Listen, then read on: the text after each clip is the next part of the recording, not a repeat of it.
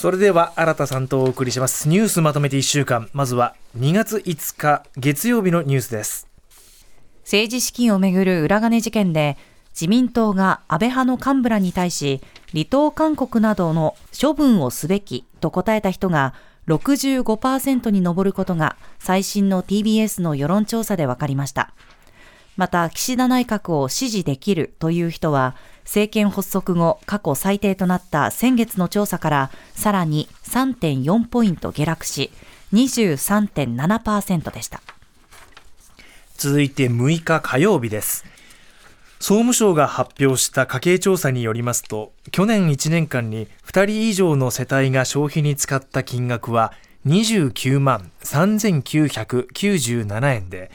物価の変動を除いた実質で2.6%減少し3年ぶりのマイナスとなりました。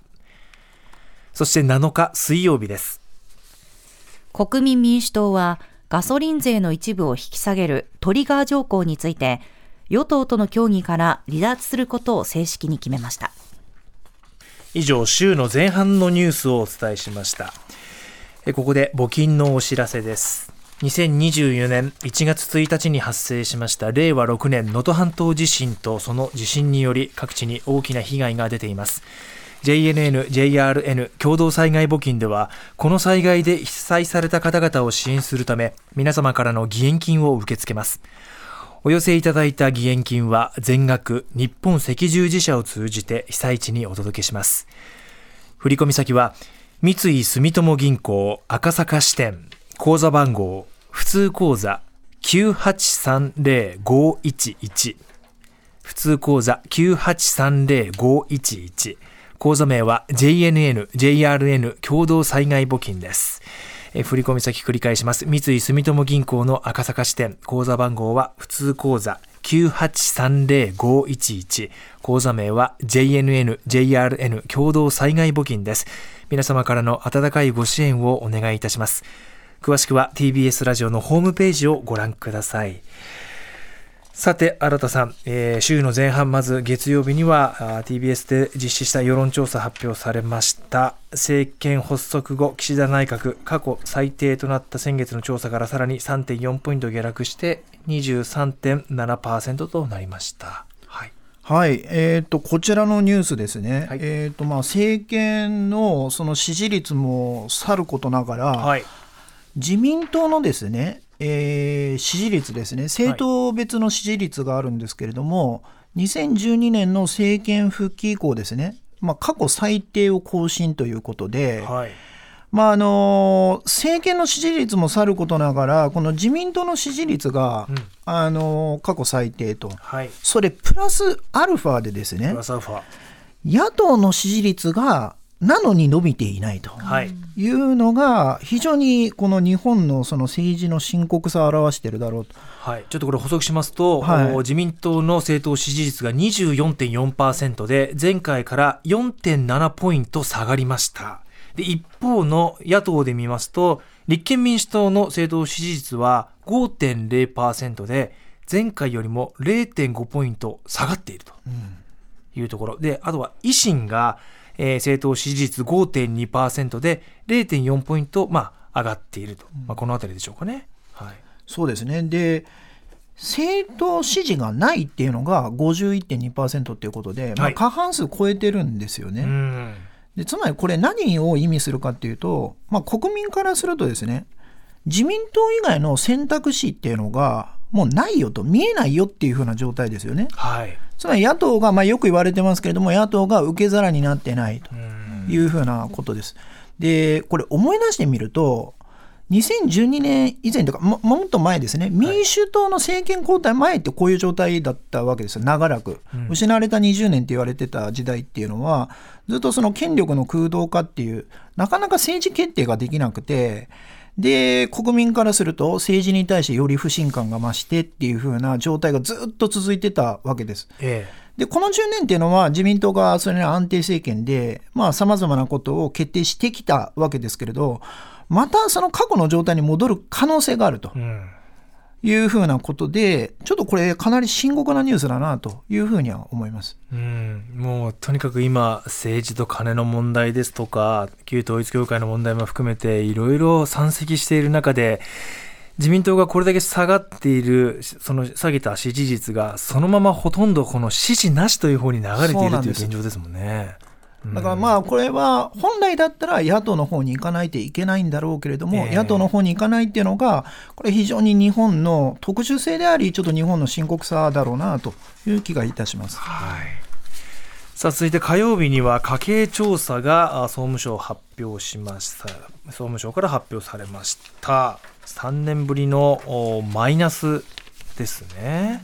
これかなり大きな消費支出。あ、えーはい、2.6%減少ということなので、はい、非常に大きな減少だと思うんですけれどもこれ考えてみるとですね、ええ、今週株のニュースで、はい、えー、かなり何ですかねこちらネガティブなニュースですけど、はい、一方でポジティブなニュースが流れていて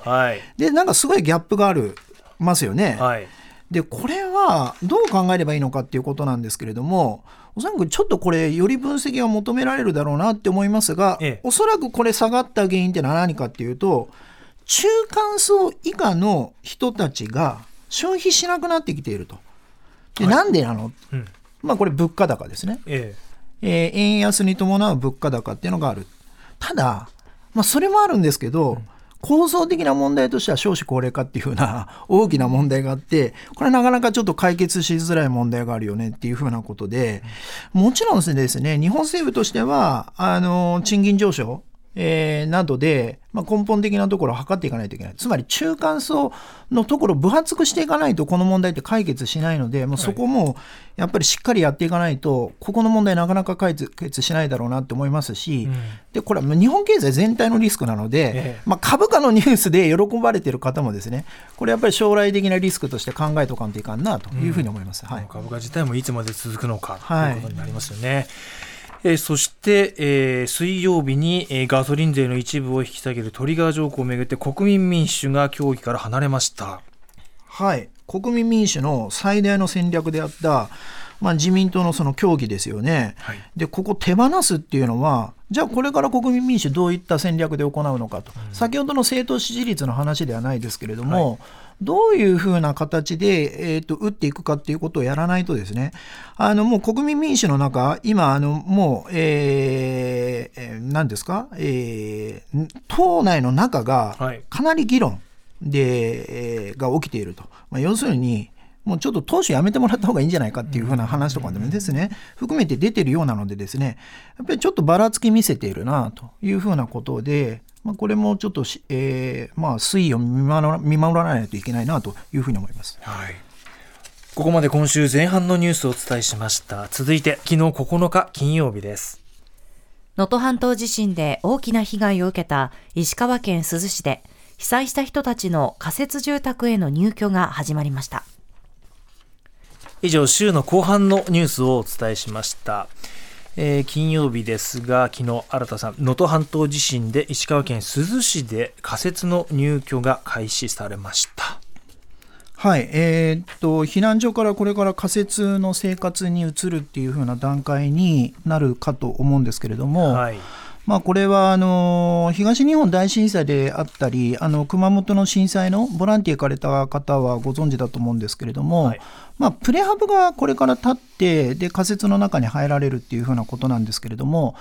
えー、なかなかこれからいろんな問題が出てくるというふうに思われます。それはプレハブ立てた後に例えばプレハブのですね周り明かりがついてない。歩道が整備されてないっていうふうなことが可能性としてあってですね、はい、実は私の先生、えー、支援した最中に、えー、えー、ちょっと軽いですね。ちょっと崖的なところから落ちて大きな骨折してるんですね。えーで、ということで、やっぱりこういったその周囲の、えーと、環境整備っていうのもやっていかないといけない。というふうなことと、あともう一個、これから生活をどうやって、えーと、整えていくかということで、はい、次に始まるのが仮設の商店街を整備するっていうふうなことがこれから始まっていくだろうというふうなことですね。もうこれはあの今僕が言ったようなことですね。わずあの一部の話なんですけれどもあの相当この日本というのは知見が集まっているので、はい。まあ、あのいろいろこういったですねラジオテレビを通じて仮設での生活どういうふうな形で気をつけないといけないのか、支援していかないといけないのか、もう結露の問題とかこれからどんどん出てくるので、まあ、こういうのを発信していかないといけないなというふうに思います。しかもこの、ね、仮設での生活というのはどうしても長期化していく方が多いですしね。はい、はい、そうです。あの、やっぱり非常に力のある人から出ていくのでですね、うん、まあそういったところも考えていかないといけないというふうなことですね。はい。えー、ここまで今週1週間のニュースをまとめてお伝えしました。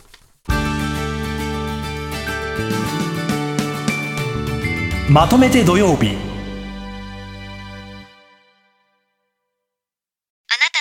成間違ってます。平成のすべてを目撃したと自称する町浦ピンクが真相を激白。僕もモーニング娘。のメンバーとしてデビューする予定やったんですよ。TBS ポッドキャスト「虚子平成」毎週金曜日更新